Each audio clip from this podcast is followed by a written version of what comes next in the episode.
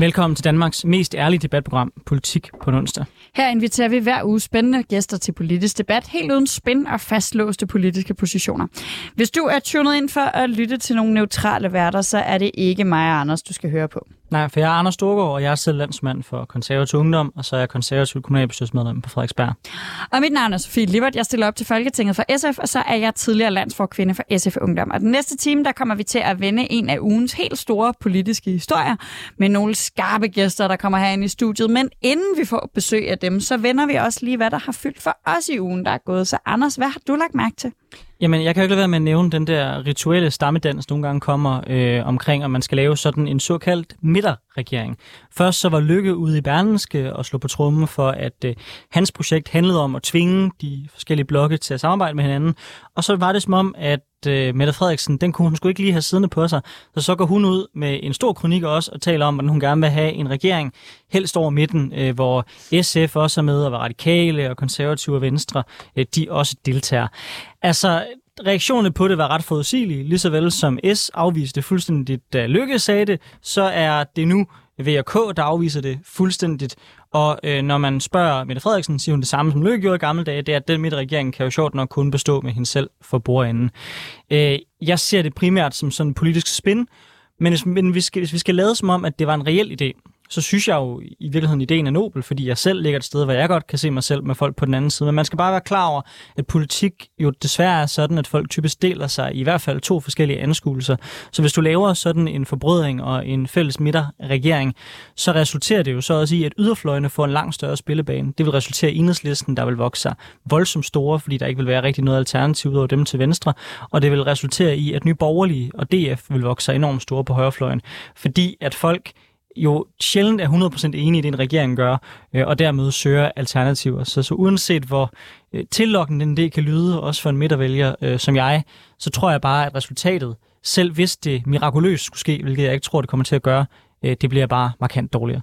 Jeg er vildt glad for, at du anerkender, at, øh, hvad hedder det, at grunden til, at du synes, det er fedt, er, at du er midtervælger. Fordi jeg har virkelig tit haft den her debat med radikale, der er sådan, jamen det er jo det mest demokratiske. Hvor man sådan, ej, det er jo fordi, du altså, er i midten, at du synes, det her er en fed, ligesom jeg synes, en regering til venstre er den fede, og ligesom folk fra Dansk Folkeparti synes, en regering til højre er det fede.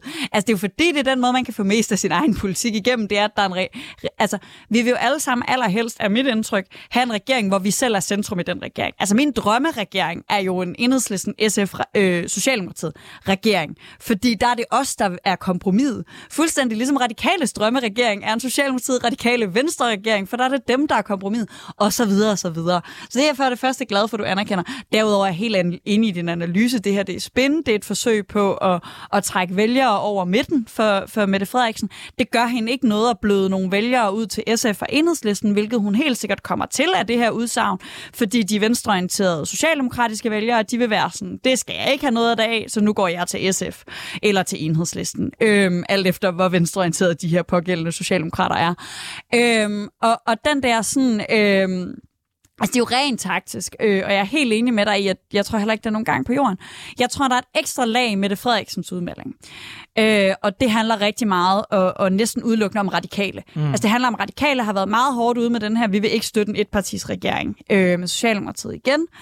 Øh, og, og, og når Socialdemokratiet så siger over midten, så kan det godt være, at de faktisk mener, at radikale er at gå over midten. Øh, og, og i hvert fald er det mest af alt, som jeg hørte, en invitation til radikale, for de ved godt, at Jakob Ellemann og Søren Pape, de kommer til at afvise det ret blankt. De eneste, der rigtig jubler over det her, det er jo de radikale. Altså Rasmus Stokkelund svarede jo faktisk på Twitter på spørgsmålet om, om, om de radikale i så fald ville være et blå parti, der vil være over midten, og det svarede han, det var de ikke.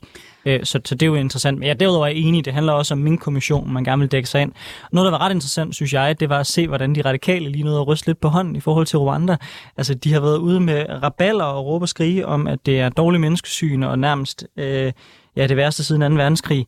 Øh, og da de så bliver spurgt, Nå, men, øh, er det så afgørende for, at vi kommer i regering? Ah, det kan vi ikke rigtig helt svare på, fordi man vil virkelig, virkelig gerne i regering. Er du sindssygt, man vil gerne i regering? Så endte, man så, så endte man så bagefter med så at ligesom falde til patten. Men det var, det var meget tankevækkende, synes jeg, det her med, at man, man skælvede så meget på hånden, fordi hvis man var i tvivl om, at man skulle gå komme med det, er der så overhovedet nogen grænser for, hvad de radikale vil acceptere for at komme i regering? Det synes jeg er et åbent spørgsmål.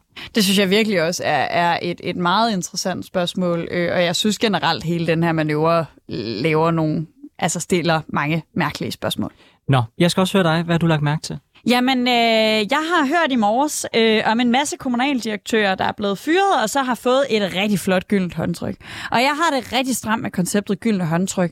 Øh, gyldent håndtryk er en frygtelig masse penge, man får, når man bliver afskediget på et arbejde. Altså når nogle andre siger, du skal ikke være her længere, øh, så får man en frygtelig masse penge. Øh, og de aftaler er der rigtig mange kommuner, der har, og det er jo altså dermed øh, kommunale penge, det er skatteborgernes penge, som bruges på øh, at forgylde de de her tidligere kommunaldirektører. Og forklaringen bliver rigtig ofte, at... Øh, at de her, øh, man ikke kan få de bedste til at tage jobbet, hvis man ikke gør det.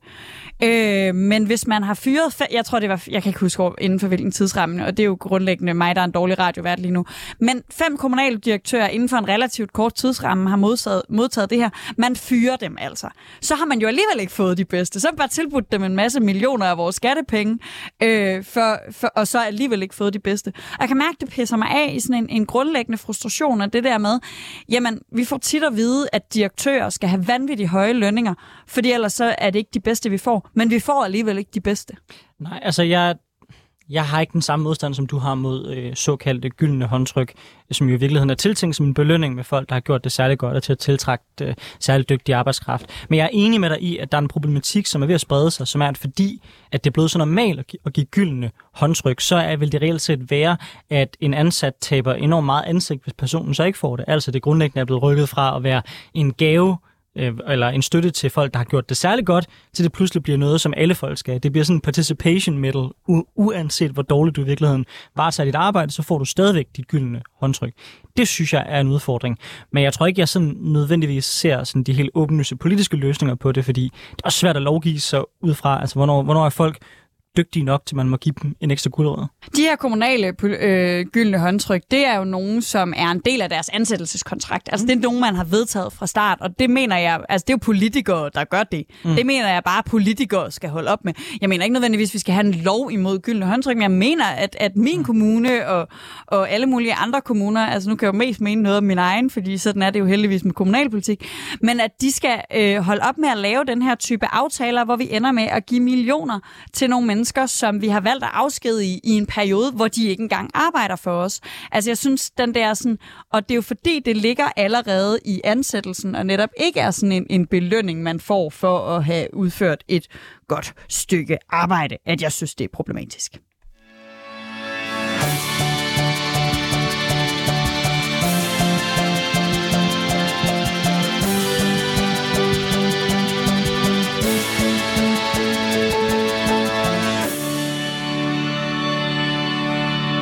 Velkommen til Politik på en onsdag med Anders Storgård og Sofie Lippert. Øh, vi øh, er i fuld gang med time 2 af dagens afsnit, og vi øh, har så småt fået øh, i hvert fald en enkelt gæst i studiet, men inden vi byder velkommen til hende, så øh, kunne jeg rigtig godt tænke mig lige at minde dig om, kære gæst, eller slået lytter, ej, nu bliver det rigtig godt, øh, at du selvfølgelig også skal deltage i debatten. Så har du et spørgsmål til, til vores gæster til debatten, så kan du skrive inde i chatten i 24-7-appen under Politik på en onsdag.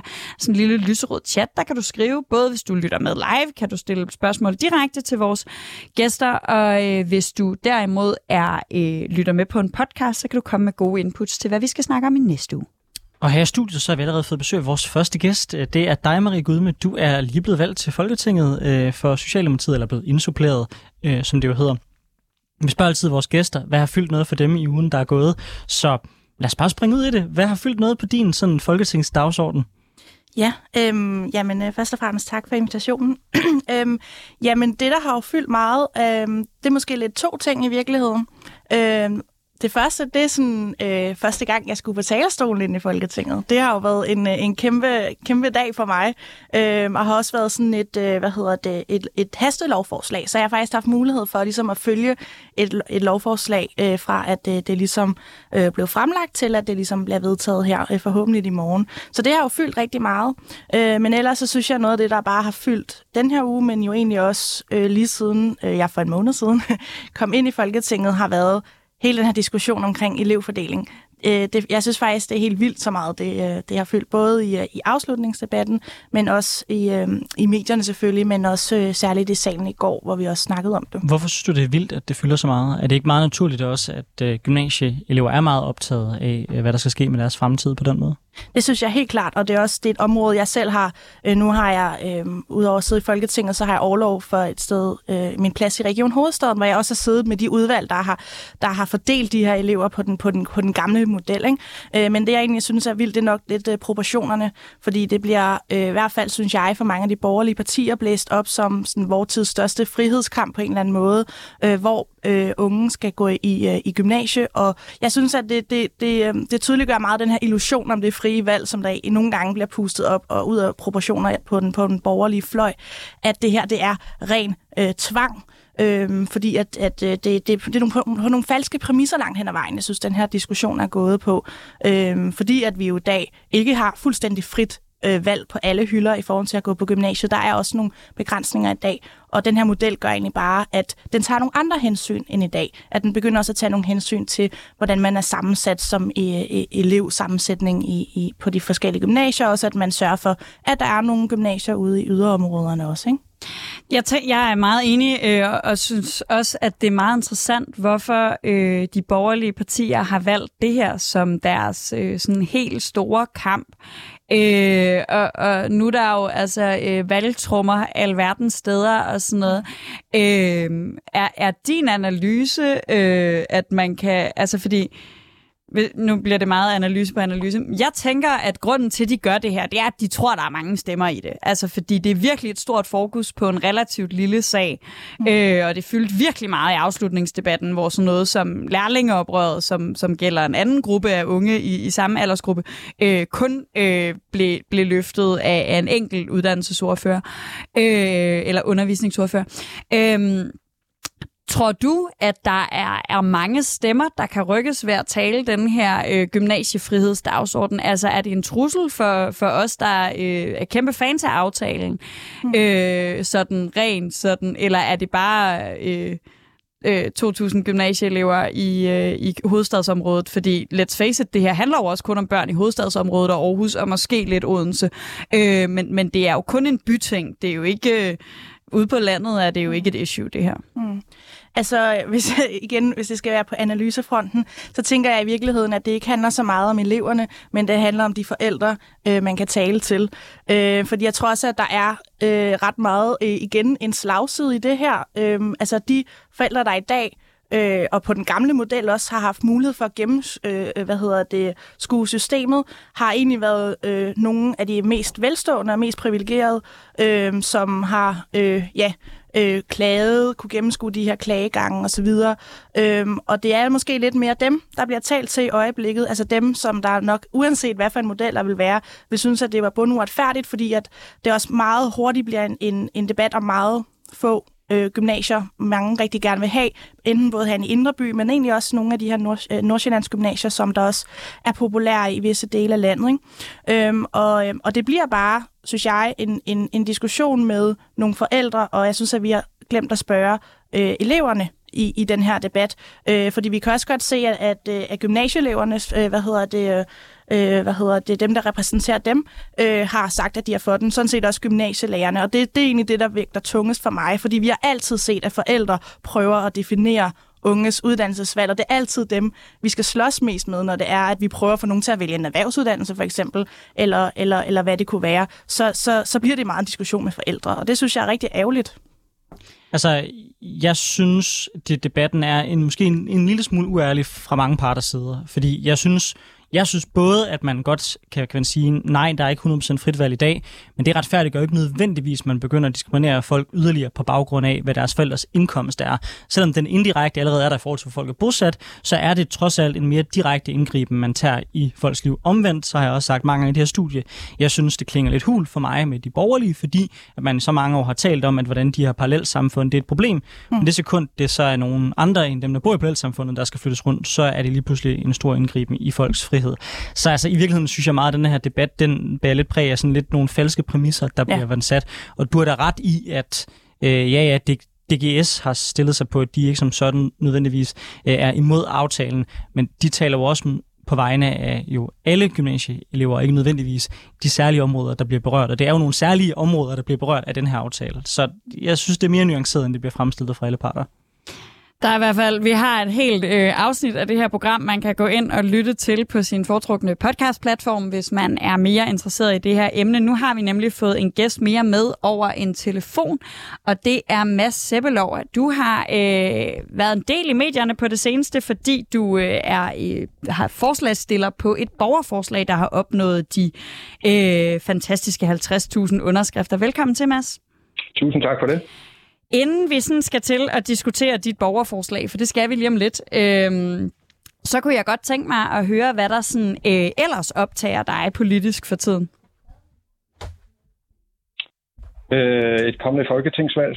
Det er nok det, der fylder mest i, min, øh, i mine overvejelser, fordi jeg kæmper en sag for organdonation, og jeg håber selvfølgelig, at den kan nå at blive færdiggjort inden øh, et kommende folketingsvalg. Så det er det, der er min tanke.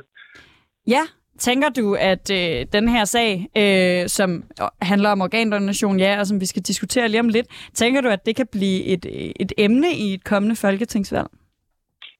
Altså, det vil jeg jo håbe for sagens vedkommende. Det vil jeg i særdeleshed håbe, at det får. Men øh, jeg vil jo selvfølgelig også håbe på, at, øh, at vi når frem til en fornuftig løsning i vores samfund inden i folketingsvalget. Så den nuværende sammensætning af Folketinget, som er dybt inde i materien sagen, vi også tager det ansvar, der følger med ved at sidde derinde og få gjort de justeringer, der er nødvendige. Så det håber på, at det lykkes inden et nyt folketingsvalg. Og den her sag, det eneste, du kommer til at stemme efter øh, til det folketingsvalg, altså er du en af de øh, vælgere, som man nogle gange kalder sådan enkeltsagsvælgere, hvor det her det er sagen, der 100% afgør din stemme? Nej, nej, nej, det er det bestemt ikke. Det er det bestemt ikke, men det er en del af det. Selvfølgelig er det det. Det er det. Og det skal vi øh, som sagt diskutere meget mere lige om lidt, men vi har også fået en tredje gæst med her i studiet nu. Velkommen til, Stinus Lindgren. Tak for det. Du er øh, medlem af Folketinget for Radikale Venstre, øh, og ligesom vi lige har spurgt vores to andre gæster om, så kunne jeg selvfølgelig også godt tænke mig at høre, øh, udover når vi om lidt skal snakke om organdonation, hvad der så fylder politisk for dig for tiden? Jamen det, der fylder, det er alt det, der skal afsluttes her inden sommerferien. Vi har jo voldsomt travlt, og det er jo et rimelig hektisk tidspunkt, Maria er kommet ind i Folketinget på, fordi der er jo en milliard lovforslag, der skal færdigbehandles. Så vi er meget travlt med at have styr på, på alting, der skal stemmes om lige nu. Der er meget sådan lige før sommerferien stemning. Inden, der er øh... rigtig meget. Altså i går havde vi været 50 sager og sad i 3-4-3 timer, mm. tror jeg, i salen og stemte, og i dag... bare trykket på knapper. Ja, der var en rimelig lang debat, som jeg, jeg lyttede lige til jer på vejen over, fordi jeg var med på, hvad I snakkede om. øh, og der fyldte det her med gymnasiereformen, eller gymnasiefordelingen, en, en hel del, må man nok sige. Hvad tænker du om den aftale? Altså, den er endt et sted, hvor I radikale øh, mm. kan se jer selv i den. Er den, er den endt godt? Det synes jeg, den er. Øh, om den er perfekt? Nej, sikkert ikke. Altså, det, det er der jo altså, få politiske aftaler, der er. Øh, man må altid se på, på erfaringen. Men det, man skal huske, er, at hvis ikke vi havde gjort noget, så var der gymnasier, der var lukket. Øh, og der var rigtig meget snak om frit valg, og der er to ting at sige til det. For det første, hvis det lokale gymnasier er lukket, så har du mindre frit valg. Sådan må det nødvendigvis være. Og for det andet har det jo aldrig været, altså den der idé om, at alle kunne vælge frit. Altså dengang jeg gik i gymnasiet, det er et par år siden, der søgte man ind, men det var jo ikke sikkert, at du fik det, du søgte. Det har jo aldrig været tilfældet. Øh, man kan være håb på at få sin første prioritet eller sin anden prioritet, men det har jo altid været sådan. Der er jo ikke mindre frihed i dag, end der var før. Øh, men der var nogle problemer. Og nu hørte jeg også Maria nævnte, at hun sidder i Region Hovedstaden. Det gør jeg også. Og vi har jo også diskuteret det her meget. Og der er nogle problemer, øh, som man var nødt til at tage hånd om. Det har man ikke gjort de sidste 10 år, og nu er man nødt til at gøre et eller andet. Men Sinus Lindgren, øh, altså en ting er at redde gymnasiet, der er ved at lukke. Mm. Det kunne man også have gjort på andre måder.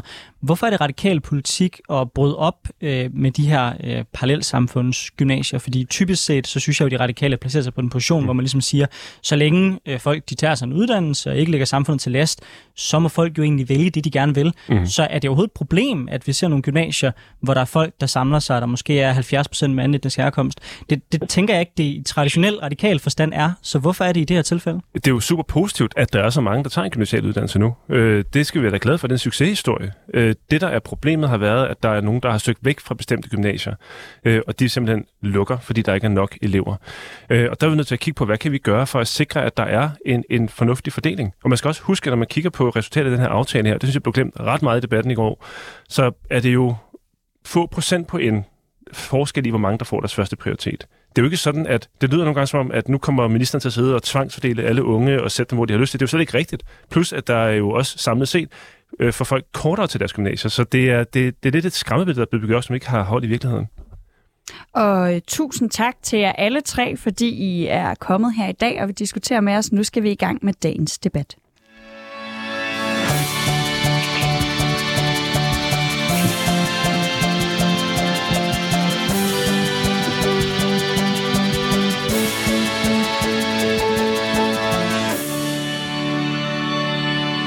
Du lytter til Politik på en onsdag med Anders Storgård og Sofie Lippert. Vi har i dag besøg af Stinus Lindgren, der er folketingsmedlem for det radikale Venstre, og Maria Gudme, der er folketingsmedlem for Socialdemokratiet. De er begge medlemmer af Sundhedsudvalget, og så har vi Mads Sebbelov, der er forslagstiller på et borgerforslag om organdonation med over en telefon. Ja, skal man automatisk blive registreret som organdonor, medmindre man aktivt melder sig fra? Det mener øh, 54.000 danskere, der har underskrevet et borgerforslag, som nu skal stemmes om i Folketingssalen. I Danmark står over 400 mennesker på ventelisten til at få et nyt organ, og 18 mennesker døde i 2020, mens de stod på ventelisten. I 25 andre europæiske lande har man derfor indført reglen om at automatisk tilmelding til organdonation. Der tegner sig dog allerede nu et flertal imod forslaget, da S, K, DF, SF og Enhedslisten har meldt ud, at de mener, at forslaget er gået for langt. I stedet mener de, at de regler, der for nyligt er blevet indført om, at man skal tage stilling ved udstedelse af kørekort, sygesikring og pas, er nok. Er det rimeligt øh, automatisk at tilmelde alle, så kun dem, som aktivt ikke ønsker deres organer øh, brugt, hvis orga- er dem, som øh, hvis organer ikke bruges til at redde menneskeliv? Eller bør det fortsat være frivilligt at tilmelde sig, fordi folk har ejerskaben over egen krop? I dag der dykker vi ned i disse principielle spørgsmål i politik på en onsdag, men vi starter med, hvorfor manglen på organer overhovedet er et problem. Mads Sebelov, du er forslagsstiller på selve borgerforslaget. Hvorfor har du engageret dig i kampen for organdonation? Hvorfor er det her en vigtig sag? Jamen altså helt konkret, så har jeg jo stået i den ulykkelige situation og været vidne til at se min datter dø på en måned, fordi hun ikke øh, var i stand til, eller hun ikke modtog et, hun modtog et nyt hjerte mens hun stod på ventelisten til et nyt organ midt under samfundets første nedlukning under coronakrisen. Det er bestemt ikke en, øh, en særlig rar situation, når nu det er, at vi har et uh, sundhedsvæsen, som uh, kan tilbyde det, uh, og så det ikke lykkes. Det er jo forfærdeligt ked af på mine egne vegne, men selvfølgelig også for de mange andre danskere, som i øjeblikket kæmper på ventelisten, eller for den sags skyld deres pårørende og det sundhedsvæsen, som desperat kæmper for at hjælpe dem tilbage til et velfungerende liv, hvor de kan bidrage til samfundet. Det er, det er drivkraften bag min, uh, min kamp. Kort sagt. I dag er det jo sådan, at øh, man ikke i udgangspunktet er tilmeldt, men man kan aktivt gå ind og tilmelde sig. Man kan også aktivt gå ind og sige, det vil jeg ikke, øh, og ellers så spørger man, man de pårørende. Hvorfor mener du, Mads, at øh, vi har brug for, at vi har den her automatiske tilmelding? Altså, hvordan kunne det have hjulpet din datter? Altså, for det første er det et udtryk for, at jeg anerkender den lovgivning, vi har i dag. Øh, den respekterer det enkelte menneskes autonomi og altså selvrespekt fuldstændig, og det er fint. Udfordringen er bare igen, at den motiverer og inspirerer ikke folk til at få taget stilling til spørgsmålet. Og det er det, som jeg synes er en faldgruppe den lovgivning, vi har i dag. At man så har forsøgt på mange forskellige lederkanter er at lave kampagner, oplysning med videre. Øh, det er godt, men det fungerer bare ikke. Danskerne får ikke gjort det her, og det synes jeg er ulykkeligt, når viljen er positiv i forhold til det her spørgsmål. Og der finder jeg altså nu efter 14 års forsinkelse, at vi som samfund bør påtage os det ansvar af at kigge på den lovgivning, så der er flere danskere, der får det politiske, kærlige, samfundsmæssige skub, der gør, at de får taget den stilling, de og deres familie respektivt kan være med. Og det er altså det, jeg synes, der er værktøjet til at gøre nu. Og før jeg sender bolden videre til vores politikere, øh, det her forslag, der er blevet vedtaget for nyligt, hvor man jo øh, i virkeligheden øh, beder folk tage stilling, for eksempel når de skal udlevere pas og så videre. Hvorfor tror du ikke, det er nok? Og altså, giver det mening at vente på at se, hvad resultaterne bliver af det? Eller er det simpelthen bare ikke tilstrækkeligt nok? Øh, altså, jeg vil først og fremmest anerkende det og sige, at det er godt, det er kommet ind på Christiansborg, og den debat har været der. Men jeg må jo samtidig også bare gøre opmærksom på, at det forslag har været op og vende en gang før. Det er altså 14 år siden. Og der blev det også stemt for med over 105, eller der var 105 folketingsmedlemmer, der stemte for det. Nu er det her igen lidt anderledes, men øh, det er godt. Det er blevet bakket op af politikerne. Godt for det. Men altså, jeg kan jo tvivle på, at der sker noget. At det ender med, at der ikke sker noget. Men det tror jeg, at det vil ske nu. Men min pointe her, det er igen, at øh, det er utilstrækkeligt, fordi erfaringerne fra udlandet fortæller, at det er en kombination af flere gode initiativer, her blandt det forslag, der hedder B65. Det er flere ting i samspil med hinanden, der kan gøre, at der er flere, der vil tage stilling med respekten for det enkelte menneskes autonomi. Og det synes jeg ikke, at man skal sidde og afvente og lave sin egen erfaring med i Danmark. Det er i hvert fald min personlige overbevisning. Vi har gode erfaringer fra andre lande, der minder utrolig meget som Danmark. Her blandt Storbritannien, Island og flere andre lande.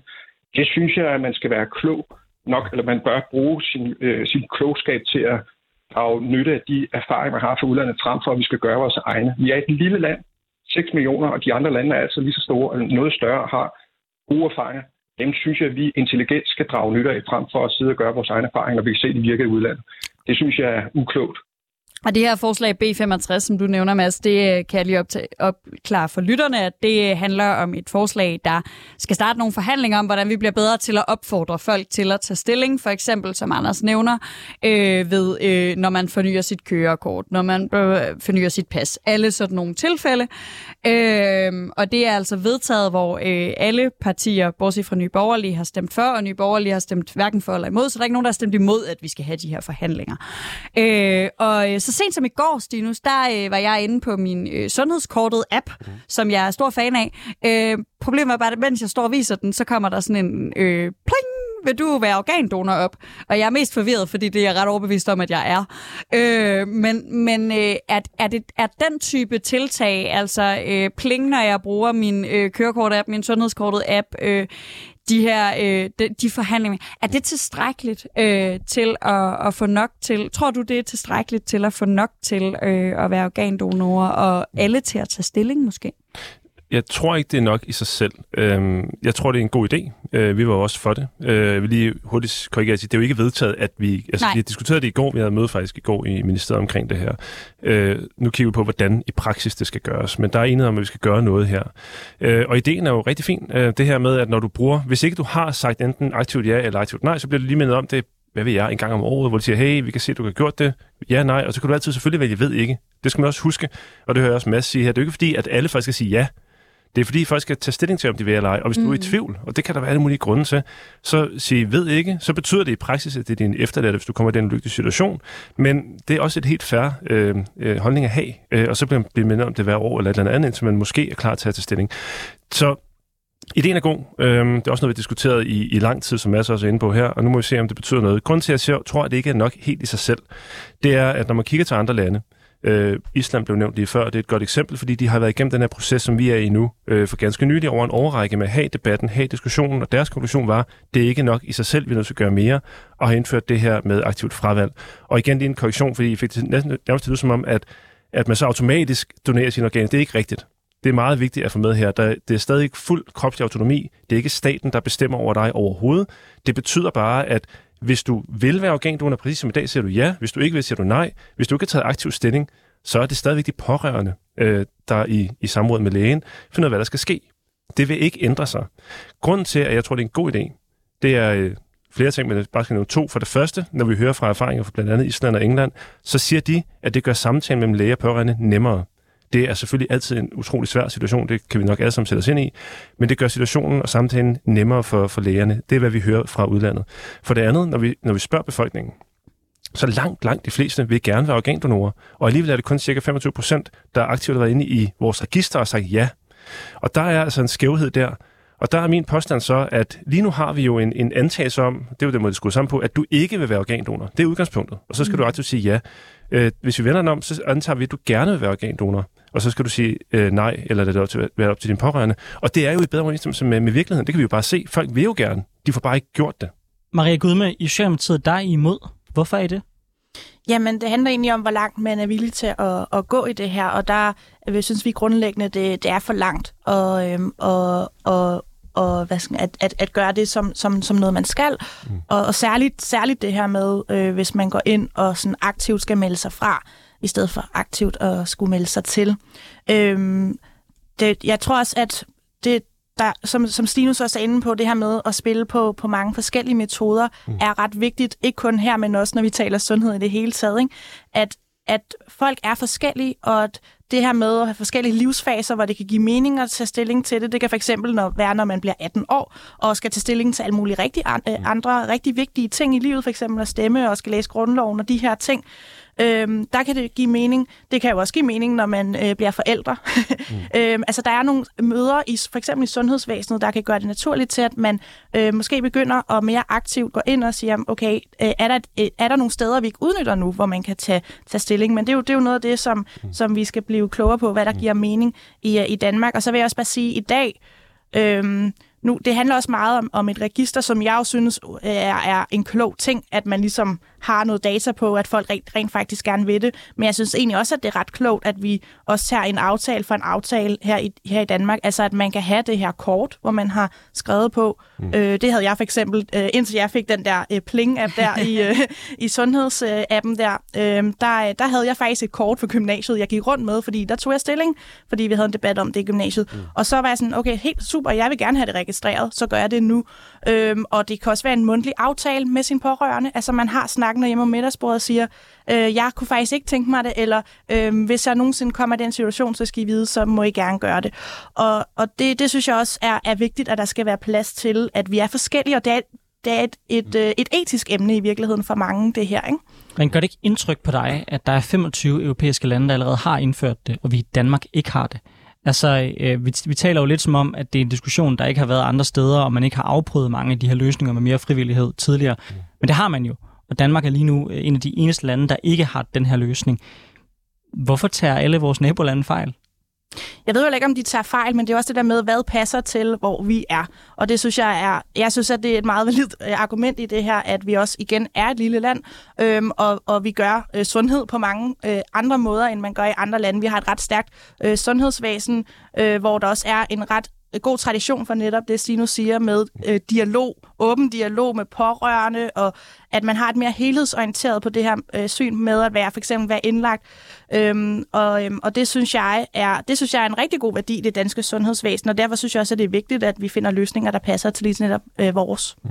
Stinus Lindgren, altså øh, det danske sundhedsvæsen er jo ret specielt. Altså nu siger vi godt nok det her med lande, vi sammenligner os med, men vi er jo øh, har meget dialog. Det vi bliver spurgt mange gange, som sagt, jeg har en sundhedskortet app, det har man godt nok ikke i Tyskland. Altså, øh, nu ved jeg ikke, om Tyskland er et af de 25 lande, men, men, men mere for den Altså, øh, tror du ikke, at vi kan nå i mål bare ved at blive bedre til at spørge folk? Øh, et par ting. For det første, det er vigtigt når I siger, at det er gjort i 25 lande. Det er ikke helt rigtigt, fordi der er forskellige modeller. Altså det er rigtigt, at man har lavet et eller andet i den her ret, men der er jo mange forskellige måder at gøre det her på. Hvad, hvad betyder det? Øh, hvad er konsekvensen, hvis du ikke får sagt nej eller ja? Altså det vi diskuterer her i Danmark, og det er igen vigtigt at få med, det er den bløde udgave. Mm. Det betyder, at hvis du har aktivt har sagt ja eller aktivt nej, jamen så er det det, der gælder. Det er kun i den situation, at du ikke har taget stilling, så vil det være lægen, der konfererer med de pårørende, ligesom i dag. Men udgangspunktet vil jo være i den samtale, at vi, vi antager, at, du nok gerne, at, at den afdøde nok gerne vil, men det er op til jer. Øh, så der er ikke nogen, der bliver tvunget til noget imod deres vilje eller mod deres pårørende vilje. Det er meget, meget vigtigt. Og der er andre modeller i andre lande. Man skal bare lige være opmærksom på det. Altså, der er nogen, der er meget hårdere end det, vi diskuterer her. Øh, og derudover, da vi, da vi havde debatten i salen her i, i sidste uge, der synes jeg, at der var, der var to partier, der helt klart sagde nej. Øhm, altså konservative og nye borgerlige sagde nej. Resten øhm, øh, også var, var jo sådan, ja, lad os nu se, og lad os nu vente. Og det er også vigtigt at få med her. De fleste, nu sagde der var flertal imod. Det er rigtigt, hvis vi skulle stemme i dag, så ville der være flertal imod. Men det vi nåede frem til var jo at vente til efter sommerferien og få etisk råd til at lave en ny vurdering, fordi den gamle vurdering var baseret på en lidt anden model, end det vi egentlig diskuterer her. Så der vil komme en rapport i løbet af september måned, og så tager vi stilling i, i oktober måned, alle partier. Så det var der var, øh, der var et flertal, der ikke havde besluttet sig at være nærmere at sige, øh, og som havde brug for mere viden, inden de aktivt kunne sige enten ja eller nej. Øh, om så må sige. Det bare lige vigtigt at have med her. Og nu kan jeg være, du spurgt om, for jeg kom til at snakke nogle andre ting. jamen, jeg blev bare sådan lidt nysgerrig på det her med, jamen, har vi ikke så godt et Nå, sundhedsvæsen, ja, at de nok skal få fat i folk alligevel? Ja, vi, det vi kan se er, at hver eneste gang vi gør noget, for eksempel nu nævner jeg det her med sundhedsappen, øh, som var en super god idé, der blev man mindet om det. Det gav et boost. Jeg mener, at det var omkring 50.000 øh, nye folk, der tog stilling øh, lige i dagene omkring der og så forsvandt det igen. Så hver eneste gang, vi har debatten, bare det, at jeg står her med Maria og diskuterer det nu, vil nok betyde, at der er flere, der går ind aktivt og tager stilling. Og det er også derfor, det er vigtigt at sige, at det her kan ikke stå alene. Jeg tror, det handler både om at, at ændre modellen. Det mener jeg helt oprigtigt er en rigtig måde at gøre det på, fordi det er jo ligesom med befolkningens holdninger og med kropslig autonomi. Jeg mener, det handler om det, som vi diskuterede før, med at man bliver bedt om at tage stilling, når man skal have nyt kørekort, nyt sundhedskort, hvad det nu må være. Og så have en massiv oplysningskampagne omkring, hvad er det, det betyder det her. Fordi der er altså ret meget tvivl og bekymring i befolkningen, som funderer noget forkert. Øh, og der kommer altså også noget misinformation, ikke bevidst fra, fra forskellige folk, der, der misforstår, hvad det er, modellen går ud på. Så jeg tror, det er vigtigt, at vi har de her debatter. Mads Sevelov, øh, du er forslagstiller på det her, øh, hvad hedder det, øh, folk, hvad hedder det, borgerforslag, øh, mm. som er stillet. Øh, og som Stinus lige nævner, øh, så er det blevet, behandlingen er det blevet udskudt en del, fordi man vælger, venter på en ny vurdering fra etisk råd. Hvad tænker du om den her udskydelse? Jamen, jeg synes, det er rigtig positivt for, øh, for sagen og for det her spørgsmål, vi nu debatterer igen, fordi øh, det er jo noget, der kræver noget refleksion, og vi skal have noget tid til at tage stilling til det, fordi når vi taler omkring døden og organdonation, så er det bestemt ikke lige det, man synes er det fedeste at sidde og tale over, når vi sidder og spiser vores aftensmad. Men øh, at få den tid til at kunne reflektere, få nogle, ind, nogle øh, hvad skal man sige, nogle indsigtsfulde historier for lægeverdenen, for de mennesker, der har oplevet det, så man kan få et mere belyst grundlag til at kunne tage sin personlige stilling til. Det synes jeg er meget relevant, så jeg synes, det er kærkommet, at den her meget åbne dialog omkring et svært emne, at det kommer frem. Og jeg vil egentlig øh, sige i den sammenhæng, jeg håber da selvfølgelig på, og det vil jeg også skrive til, til Sundhedsudvalget, jeg har lige fået et brev af dem nu, at øh, man har mod til at turde lave en åben høring på Christiansborg, hvor det er, at de relevante mennesker fra forskellige øh, hospitaler eller dem, der har forstand på det, at de kan blive stillet nogle spørgsmål af politikerne åben for at belyse det endnu mere transparent. Det, det synes jeg er vigtigt for sagen, fordi det vi ikke forstår, det vi ikke kender til, jamen, det vækker jo mm. bekymring og tvivl, uafklarethed. Og har vi ikke indsigt i ritualerne omkring organdonation for eksempel, jamen altså, uha, jamen, så tager jeg ikke stilling til det, så lader jeg hellere være. Mm. Det er i hvert fald den oplevelse, jeg får, når jeg taler med mennesker, når det er så ubehageligt, jamen, så lader jeg være. Mm. Og det synes jeg er trist for situationen, fordi så er der nogle pårørende, der over tid i fremtiden kommer til at stå i en ulykkelig situation og skulle forholde sig til det i en tragisk situation, og det er der ingen, der har godt af, hverken sundhedspersonale eller de efterladte, som er pårørende i den ulykkelige situation. Så al opmærksomhed, der giver indsigt, det skaber forhåbentlig forståelse til de enkelte mennesker kan tage den stilling, de vil. Og der synes jeg virkelig, at det, der sker nu, mere oplysning, mere kampagne, justering af lovgivning, at det er den rette vej at se mit perspektiv. Det vil være godt for vores samfund og for de mennesker, der står på venteliste, og også for de pårørende, så de kan lindres i deres sorg, når de tager afsked med dem, der dør på grund af hjernedød.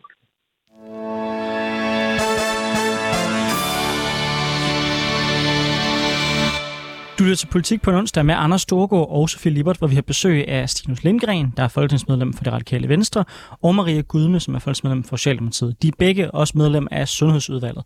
Og så har vi også besøg af Mads Sebelov, der er forslagsstiller på et borgerforslag om organdonation.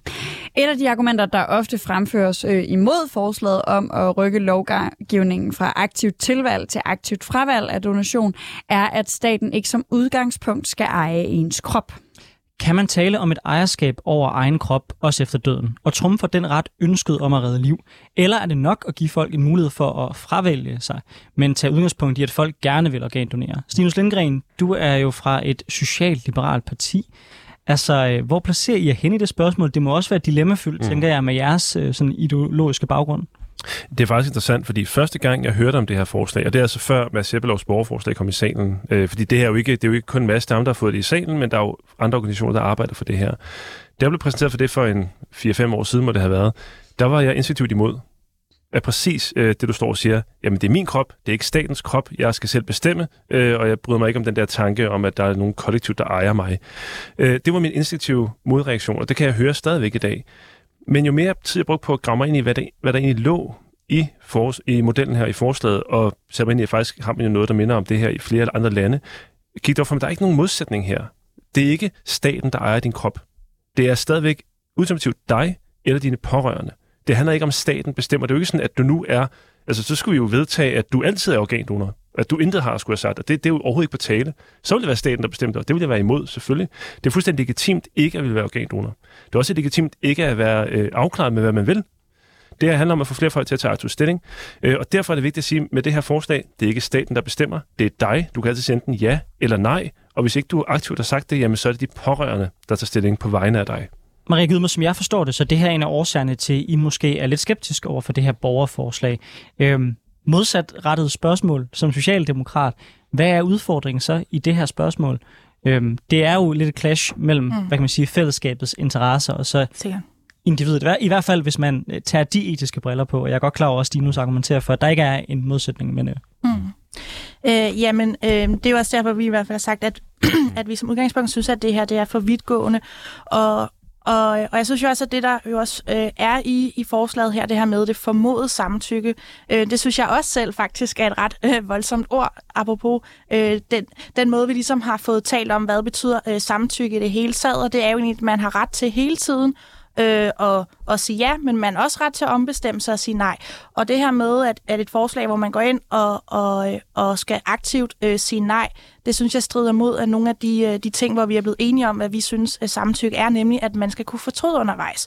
Og jeg, jeg tror bare, at hvis det er, at, øh, at vi ligesom siger, at udgangspunkt har alle sagt ja, og når vi er enige om, at det er et ret hårdt og, og, og svært øh, etisk dilemma, jamen hvis du så lige pludselig bliver i tvivl, mm. øh, så synes jeg lidt, man får taget retten øh, fra en til, og, og, og den her tvivl øh, øh, kan, kan være der. Øh, så jeg synes, at det er godt, at man skal sige aktivt øh, ja, øh, frem for at man skal aktivt sige nej. Mads Sebbelov, hvad tænker du om Maria Gudmes bekymring for det her med, øh, hvordan det stiller folk, der, der står i en tvivlsposition, at de i udgangspunktet forventes og, øh, og gerne vil organdonere? Jamen, jeg forstår udmærket øh, Maries øh, perspektiv og bekymring, men jeg vil jo tillade mig også at sige, at øh, som lovgivningen fungerer i dag, Øh, der er det på den måde, der er de her tre juridisk bindende måder, man kan gøre på at sige til sin pårørende organdonor kortet, eller man kan registrere det. Hvis det enkelte menneske i dag ikke tager stilling på nogle af de tre forskellige måder, så er det stadig sådan i dag, at de pårørende bliver spurgt. Og det er svært for de pårørende at skulle forholde sig til det her spørgsmål i tragediens stund.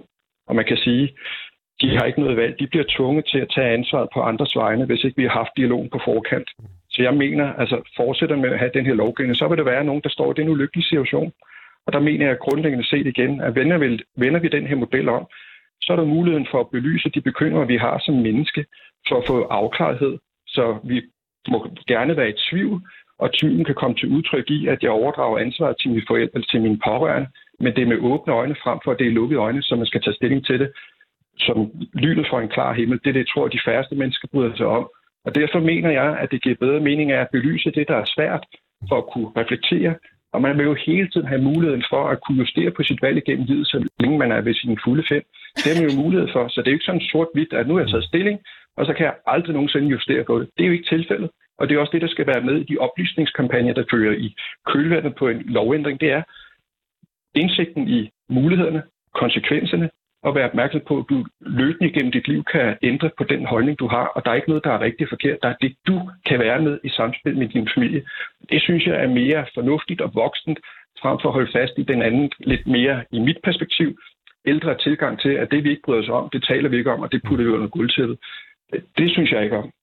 Hmm. Stinus Lindgren, nu nævner Mads Sebbelov øh, behovet for, for oplysningskampagner i, øh, i sådan øh, mm. kølvandet på en eventuel lovændring, mm. fordi en ting er, hvad man synes om det her skift. Under alle omstændigheder er det et meget øh, stort skift øh, for min autonomi i den sådan, jamen, i det sekund, vi ændrer lovgivningen, hvis jeg ikke opdager det, agtigt. Altså, øh, hvordan løfter man en opgave af at ændre noget, som for nogle mennesker i hvert fald vil føles så grundlæggende, Øh, og, og så være sikker på, at, at alle folk øh, er bevidst om, mm. at det her skifte øh, med hensyn til deres... Øh, Altså ja, nogen kalder det, altså det, det skal ikke være nogen hemmelighed, jeg er total for, at man laver den her lovgivning, men nogen har en opfattelse af, at det her er, er, en, er en ændring af retten mm. til egen krop. Mm. Det bliver jo et vanvittigt vigtigt oplysningsarbejde. Ja. Kan vi løfte det? Det kan vi helt sikkert.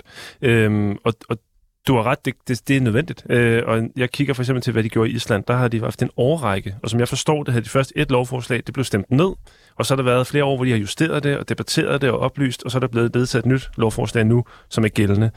Og det har været fuldt op af en massiv informationsindsats over for, for befolkningen øh, i Island. Og det samme skal man selvfølgelig gøre her. Det er bare vigtigt, og jeg gentager mig selv, jeg ved det godt, det er bare vigtigt at strege under her, at du mister ikke din kropslige autonomi. Vi antager, at du gerne vil være organdonor. Øh, og når man spørger befolkningen, så er det faktisk en rigtig antagelse, for det vil folk gerne. Øh, hvis du aktivt tager stilling, jamen du kan altid, og som, øh, som masser siger, du kan altid fortryde, det kan du også i dag. Det er jo ikke sådan, at hvis du har sagt ja og sat kryds på dit kort, jamen så binder det, og så er der bare ikke noget at gøre. Hvis du fortryder en dag af en eller anden grund, finder at jeg vil faktisk ikke være organdonor alligevel, så ændrer du bare den holdning, og det er fint. Og det samme vil gælde her. Der er ingen, der kommer ind og bestemmer over dig. Hvis du ikke har taget aktiv stilling, så er det op til de pårørende, præcis som i dag. Øh, der er ikke nogen, der mister den kropslige autonomi, men det skal selvfølgelig være op af massiv information, fordi det her, det, det betyder noget, og det er jo helt ideen, vil jeg også sige. Hvis man ikke lader informationskampagne, så tror jeg ikke på, at det har nogen effekt. Man er nødt til at informere og, og debattere og få det ud og få folk til at tage stilling, fordi det, målet er, at folk tager stilling.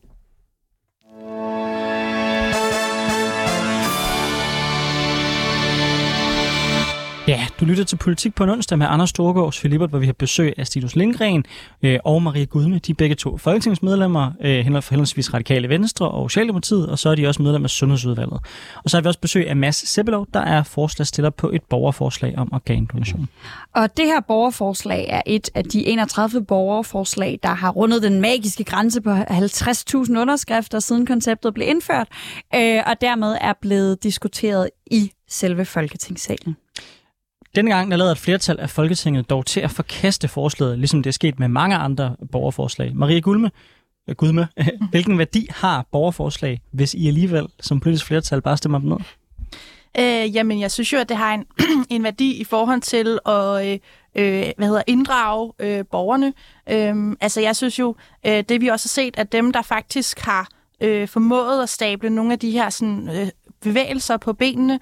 Øh, det er også nogle af dem, hvor, hvor, øh, hvor, hvor man kan begynde at, at, at inddrage i virkeligheden flere mennesker i den øh, demokratiske samtale, og også i, øh, i det arbejde, man laver på Christiansborg. Så jeg synes helt klart, at, at det har en værdi. Altså, jeg tror også, jeg hørte til en af dem, der måske var mere skeptiske, da det kom øh, på banen som forslag i, i sin tid.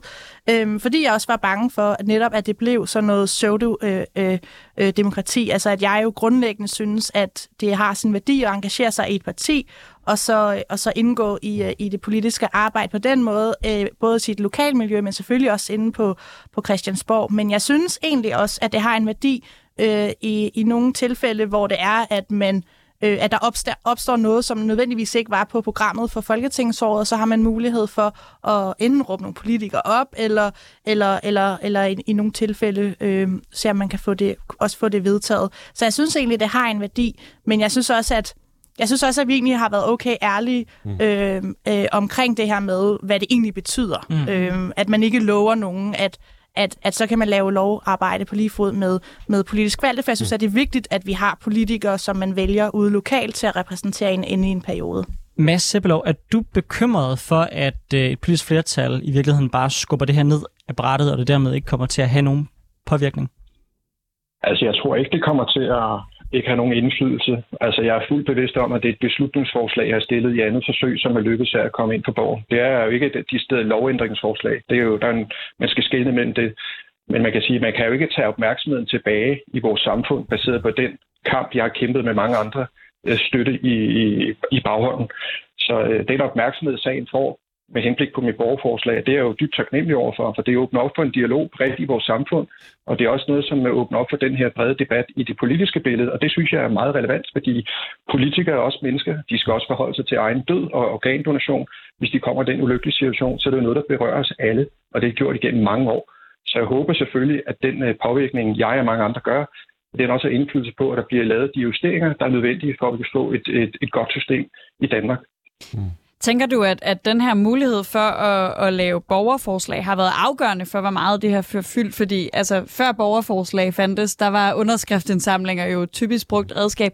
Men har det her med, at du faktisk har været sikker på, at det kom ind som et beslutningsforslag, har det været afgørende for, for øh, din oplevelse af faktisk at kunne løfte den her debat sådan rent politisk? Jamen helt bestemt. Det, jeg havde, det havde ikke været muligt for mig at få øh, taletid eller få den her øh, følsom, eller det her følsomme emne på den politiske agenda. Øh, det var ikke muligt, så jeg anerkender det. Jeg er stolt over, at vi har et, øh, et samfund, der har den mulighed.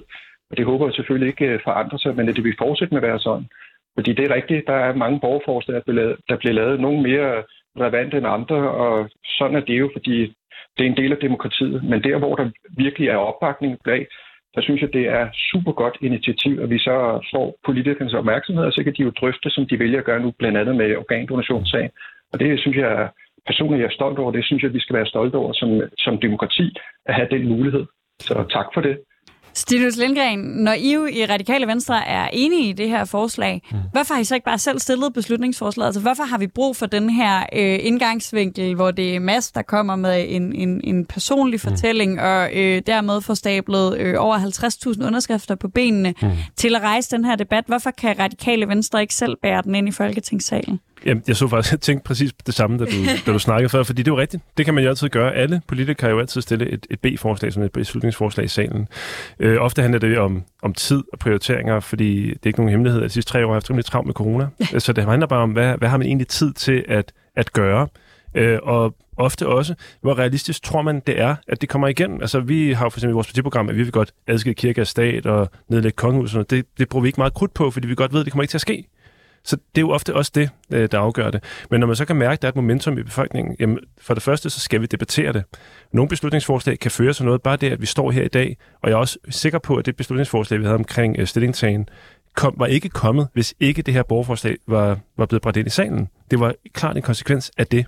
Så det har konsekvenser, og selvfølgelig er der nogle borgerforslag, som Øh, og det, det tror jeg også er vigtigt at sige. Det er jo ikke sådan, at vi, vi binder os til at gøre noget, som også Maria siger. Øh, og det kan være, fordi man er lavet ret uenig. Altså i går var der et borgerforslag omkring, at vi skulle afskaffe afgifter på benzin og diesel. Det mener jeg er en virkelig dårlig idé, så derfor er vi selvfølgelig imod det. Og det kan være, at der er 50.000 danskere, der synes, det er en god idé. Men det er bare ikke øh, politik, der, der er gangbar på Christiansborg. Der kan være andre, som man principielt er enige i. Vi har for eksempel, jeg ved ikke hvor mange gange, bare i min tid, den diskuteret, at tandlæge skulle være gratis. Øh, det er jo en god, sympatisk idé. Problemet er bare, at alle øh, ansvarlige partier er nødt til at stemme det ned, fordi det koster en milliardbeløb, som ingen af os har. Så, men det har til gengæld ført til, at man har taget nogle skridt i den retning, så det kan have nogle andre konsekvenser.